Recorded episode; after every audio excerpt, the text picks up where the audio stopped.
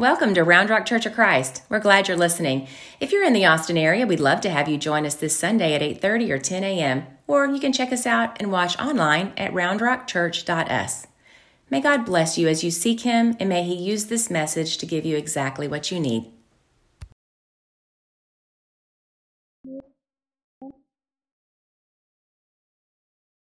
All things have been committed to me. No one knows the Son except the and no one knows the Father except and those whom the Son chooses. Come to me, all you who are weary and burdened.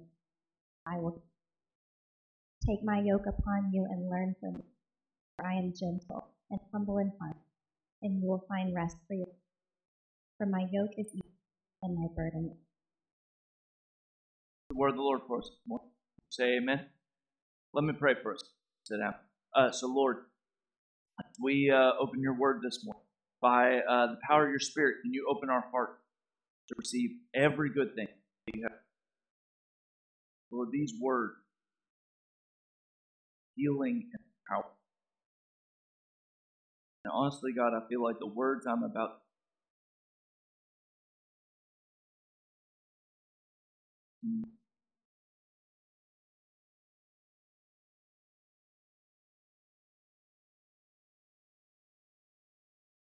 NBC.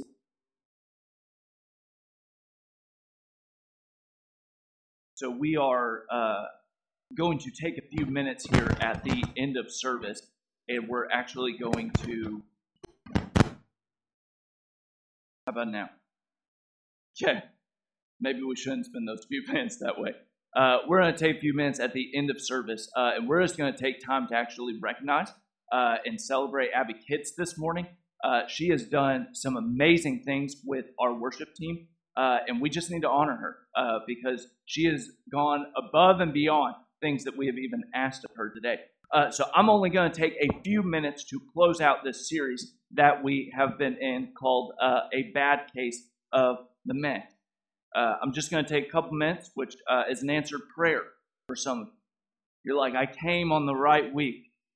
Yes, he hears prayer if you want to uh, be with me this morning, you can turn to our passage. It's going to be in Matthew 11. This is the text that Haley just read for us this morning, uh, and it's going to be starting in verse 27. This is one of the most common phrases you hear Jesus saying. Even people who do not come to church regularly have probably heard or at least read on a Hobby Lobby sign some of the words that you hear this morning.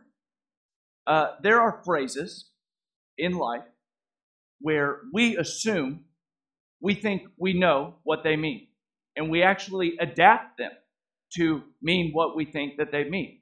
And uh, one of the phrases that I ran to just uh, a week ago uh, was actually this phrase, thinking I knew what it meant. The proof is in the pudding.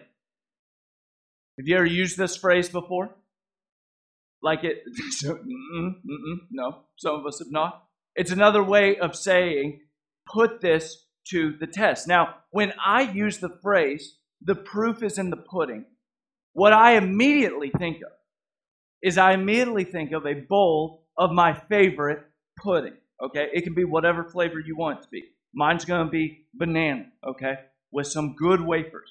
And I think when I use this phrase, I'm thinking, this thing is so good I could try to convince you how good this thing is, but you're not going to believe me until you taste it. In other words, let the results be the testimony based off the evidence. And I actually found out historically this week uh, this phrase, the proof is in the pudding, has nothing to do with dessert. I actually found out that the way that most of us use it is not even the way it was originally intended to use. If you track the history of the phrase, the proof is in the pudding, this is the Americanized version of a shorthand that was actually the proof of the pudding. And if you go back to the 1700s in Britain, where this was actually coined, the phrase was actually the proof of the pudding was in the eating. Now, that's a mouthful, but this was the original phrase. And pudding actually had nothing to do with the dessert. In Britain, pudding referred to a form of sausage, of minced meat, just put together in, in a sausage form. And people would say the proof is in the pudding to say, you should eat a little bit of it and be cautious and make sure it's good before you eat the rest of it. It has nothing to do with dessert. Nothing whatsoever. You've been living a lie this morning if you've been doing that. This phrase has been assumed and adapted. The words of Jesus Come to me, all who are weary and heavy burden, has been assumed and adapted. When we hear the phrase, Jesus says, Come to me, who, all who are weary, we think Jesus is going to give me a personal day.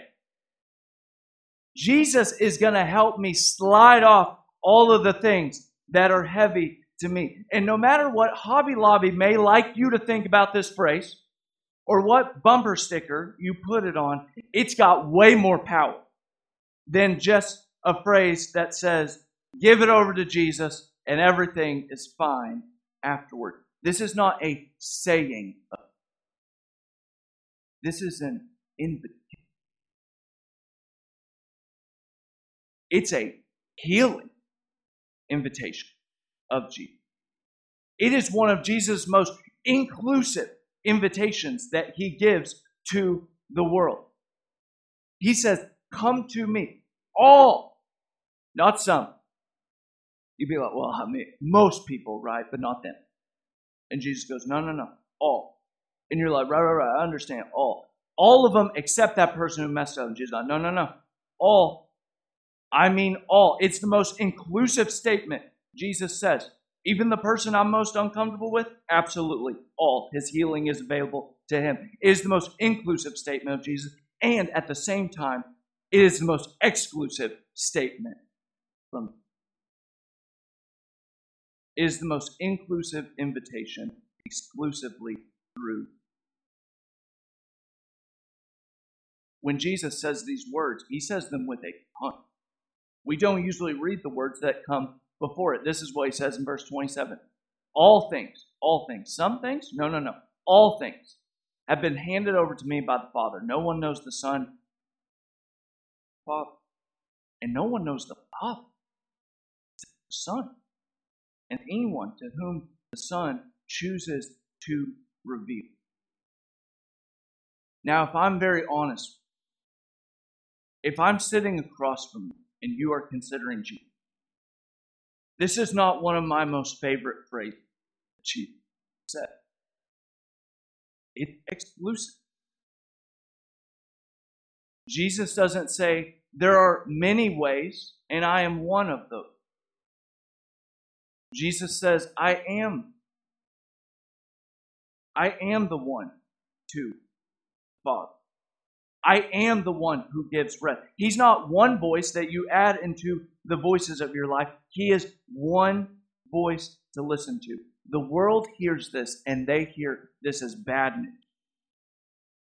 I don't know about you, but when I walk around the world, it seems like one of the highest values right now culturally is be open to everything and everyone all the time. And you're good as long as you're open to everyone and everything in every way. We, we value that. But in the cultural moment where we look down on people who are not open to anything and everything, we also have to recognize there is an anxiety of living in such a way that you are open to everything all the time from everyone in your life. Maybe here's an example to think of it. So, a couple weeks ago, uh, my wife and I get sick at the same time. And uh, usually um, one of us gets sick and the other one can pull through for the other. Okay. Uh, when I get sick, uh, I become a four year old. Okay. I can't even, breathing is exhausting. Okay. I'm just like lounged out everywhere. And my wife and I were laid out a couple weeks ago. And I just, I drag myself. I crawl into the truck and I, I go over to CVS because that's the land where God fixes things. And I go down and I walk down the aisle. Some of you are like, Amen, Amen. I've got kids. That's true. I, I walk down the aisle and I start looking at all these different medication and I start reading the different labels, and some of them, you know, say uh, fast acting. I'm like, I need some of that. And some of them say like extra strength. I need some of that. And then some of them are like, it, they're healing things I didn't even know were wrong with me. And I'm like, I need some of that. And I come back to the house and Care just she sees all these bags from CVS and she's like, "Ma, did you did you shop at CVS or did you rob CVS?" Because there are all these different medications. And then she asks the question, which one do we take? I start reading labels. Some of these medicine actually conflict I don't know which medicine I need to even take. They're all contradicting each other. You know what I ended up doing that night? I didn't even take any medicine. I went back to the pharmacist the next morning and I was like, look, here, I got all these things. I need to know which medicine did I take. Why? Because I can't figure this thing out. I need someone to direct me in life and tell me this is what you need to take and this is what you need to do.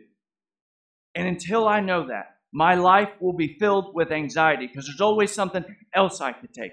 That is the parallel. The news of Jesus is good news because he's like, I know the Father. You don't have to figure this out. You can just follow. You can just follow. And his prerequisites are so low to follow. He says, as long as you know that life is wearisome and burdensome, you are ready for the medicine. He says in verse 28 Come to me, all of you who are weary and heavy burdened, and I will give In other words, Jesus says, for anyone who has a bad case of the mehs, who is burdened and weary by life. I've been given this definition over and over every single week for this series. A definition of meh is the decrease of willpower and way power for engaging life. It's a life where it feels like every single week you are just trying to push your way. I have a friend that says uh, adulthood is basically every week telling yourself, I just got to get through this week. And you believe it. But you keep saying it over and over and over again until you die. They're like, that's adulthood. One of the sources that creates the symptoms of us feeling mad is that we put burdens on ourselves and we also are surrounded by the burdens of the world and people around. And the good news I want all of us to hear maybe, maybe, this is where the sermon starts right here. The good news is that Jesus promised in these words, He's not going to pile on you. He's not going to add to the heavy weight and burden of things that you are already navigating. You know, when I first got to this church, there was a conversation I had with someone that's just haunting like I just still think about it. I remember I was in a circle of people and I was like, you know what? What do you think we should start doing in this church? And I'll never forget one one lady said to me, I don't want to suggest for us to do one more thing. I don't know if I can handle needing to do one more. I don't want to come to church and feel guilty that I'm not doing one more.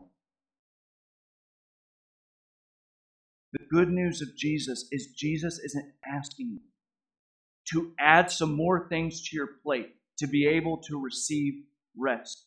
Jesus invites you into what you are existingly doing right now. He says there is a way to live life with all the things you're navigating that you can be at rest in the midst of it. But how Jesus says this, this is the proof in the pudding. Like, this is the pivot that you're like, okay, that's a weird way to go with this. Because Jesus says, here's how you invite my rest. You take my yoke upon you, and you learn from gentle and humble in heart, and you will find rest for soul. Translation Jesus says, You want to find rest. You start inviting a new type of work in. Dale Bruner, who is this scholar over Matthew, he literally has this quote that I think is so helpful in describing it. He says, A yoke is a work instrument. Thus, when Jesus offers a yoke, he offers what we may think tired workers need least. They need a mattress or a vacation, not a yoke. And if you're unfamiliar with the term yoke, yoke is it's basically just uh, it's it's tool to it's this large beam that uh, farmers would sometimes put two oxen through the holes of it. You may have seen pictures like this. It it connects two beings together, and the force and power moves stronger Dale Bruner goes on further to say, uh, but Jesus realizes that the most restful gift he can give the tired is a new way, carry, fresh way, bear responsibility. Realism sees the succession of burdens. We cannot get away from them. Thus, instead of offering an escape, Jesus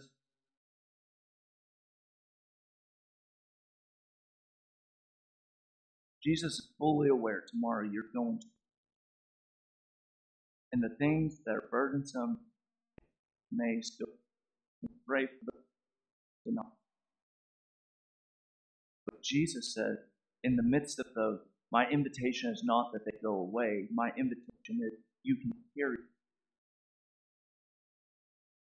You invite my work that I have done on the cross. If you invite my work that I have done through the resurrection into your life, healing starts. It's not dropping everything you're navigating, but coming to Jesus and learning. You know, Jesus was not a farmer. He was a teacher. And teachers back in the day would actually use the phrase as yoke. It would be their way of saying, This is how I want you to navigate the things that are heavy and burdensome in life. Stuff like marriage and prayer and money and sex and divorce and heartache and conflict in your life. A yoke was a rabbi's way of saying, This is how you go about these things in life. And Jesus says, To go about these things in life, you come to me and you learn. And over time, you'll learn that my heart gentle and it's lowly. Maybe another way to put that is, is the more you come to Jesus and you are with Jesus, the more you realize that Jesus' heart is not critical, not reactive, not harsh, not lacking in understanding. He just wants to be connected. And when you connect yourself to Jesus, you find rest even in the midst.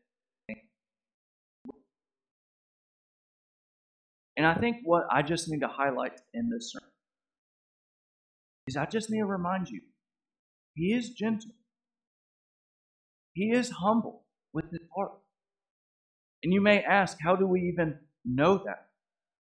That's because Jesus doesn't just talk about connecting a beam of wood to Him. Take on to beam. Cross is the defining factor of showing the world what God's heart is like. I want you to think about Jesus takes on all the burdens of the sin of humanity, and he had nothing to do with it. How many conversations do you have in the week with people where you're like, that's not my problem. I'm not taking that on. Jesus says, actually, I'll take all the problems.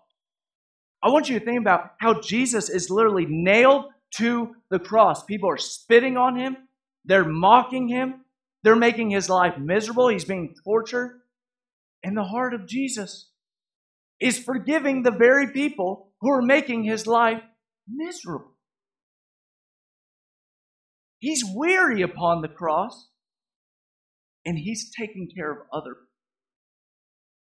He's forgiving the one that's next to him. He's taking care of his mother with John down there.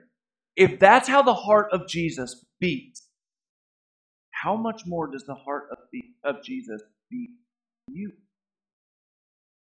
Humble.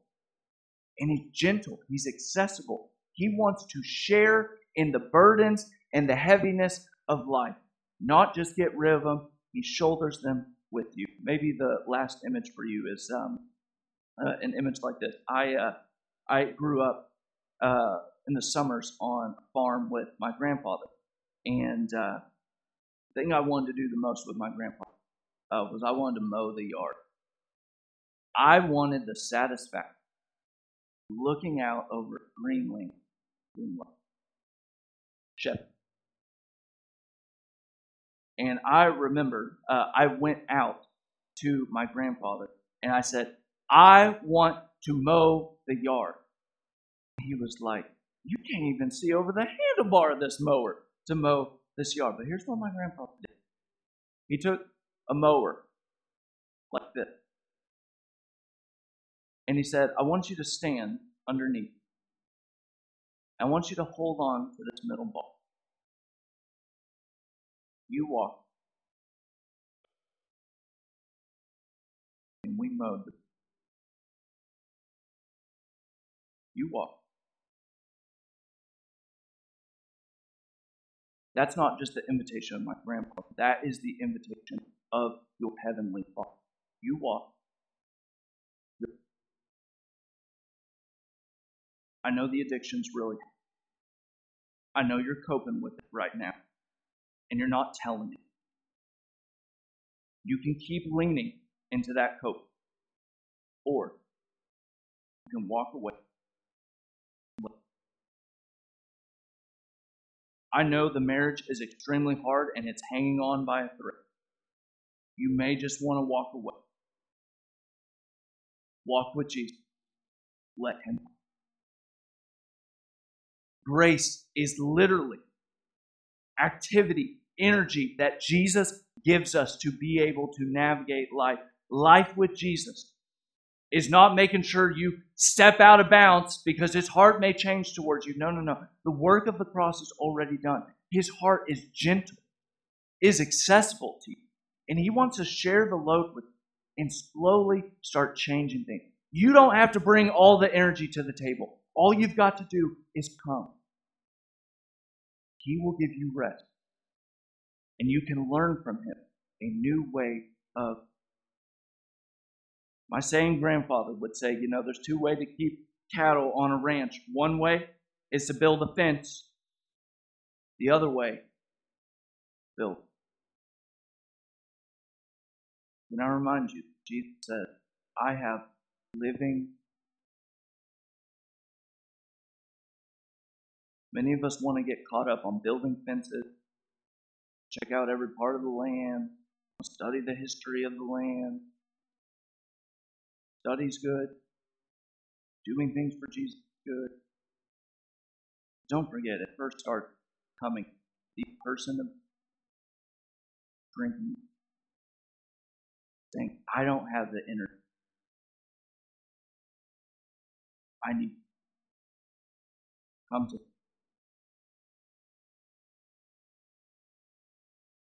Lord, um, I think one of the hardest truths for us, we're wrestling with things than we even know. Things that are burdensome, things.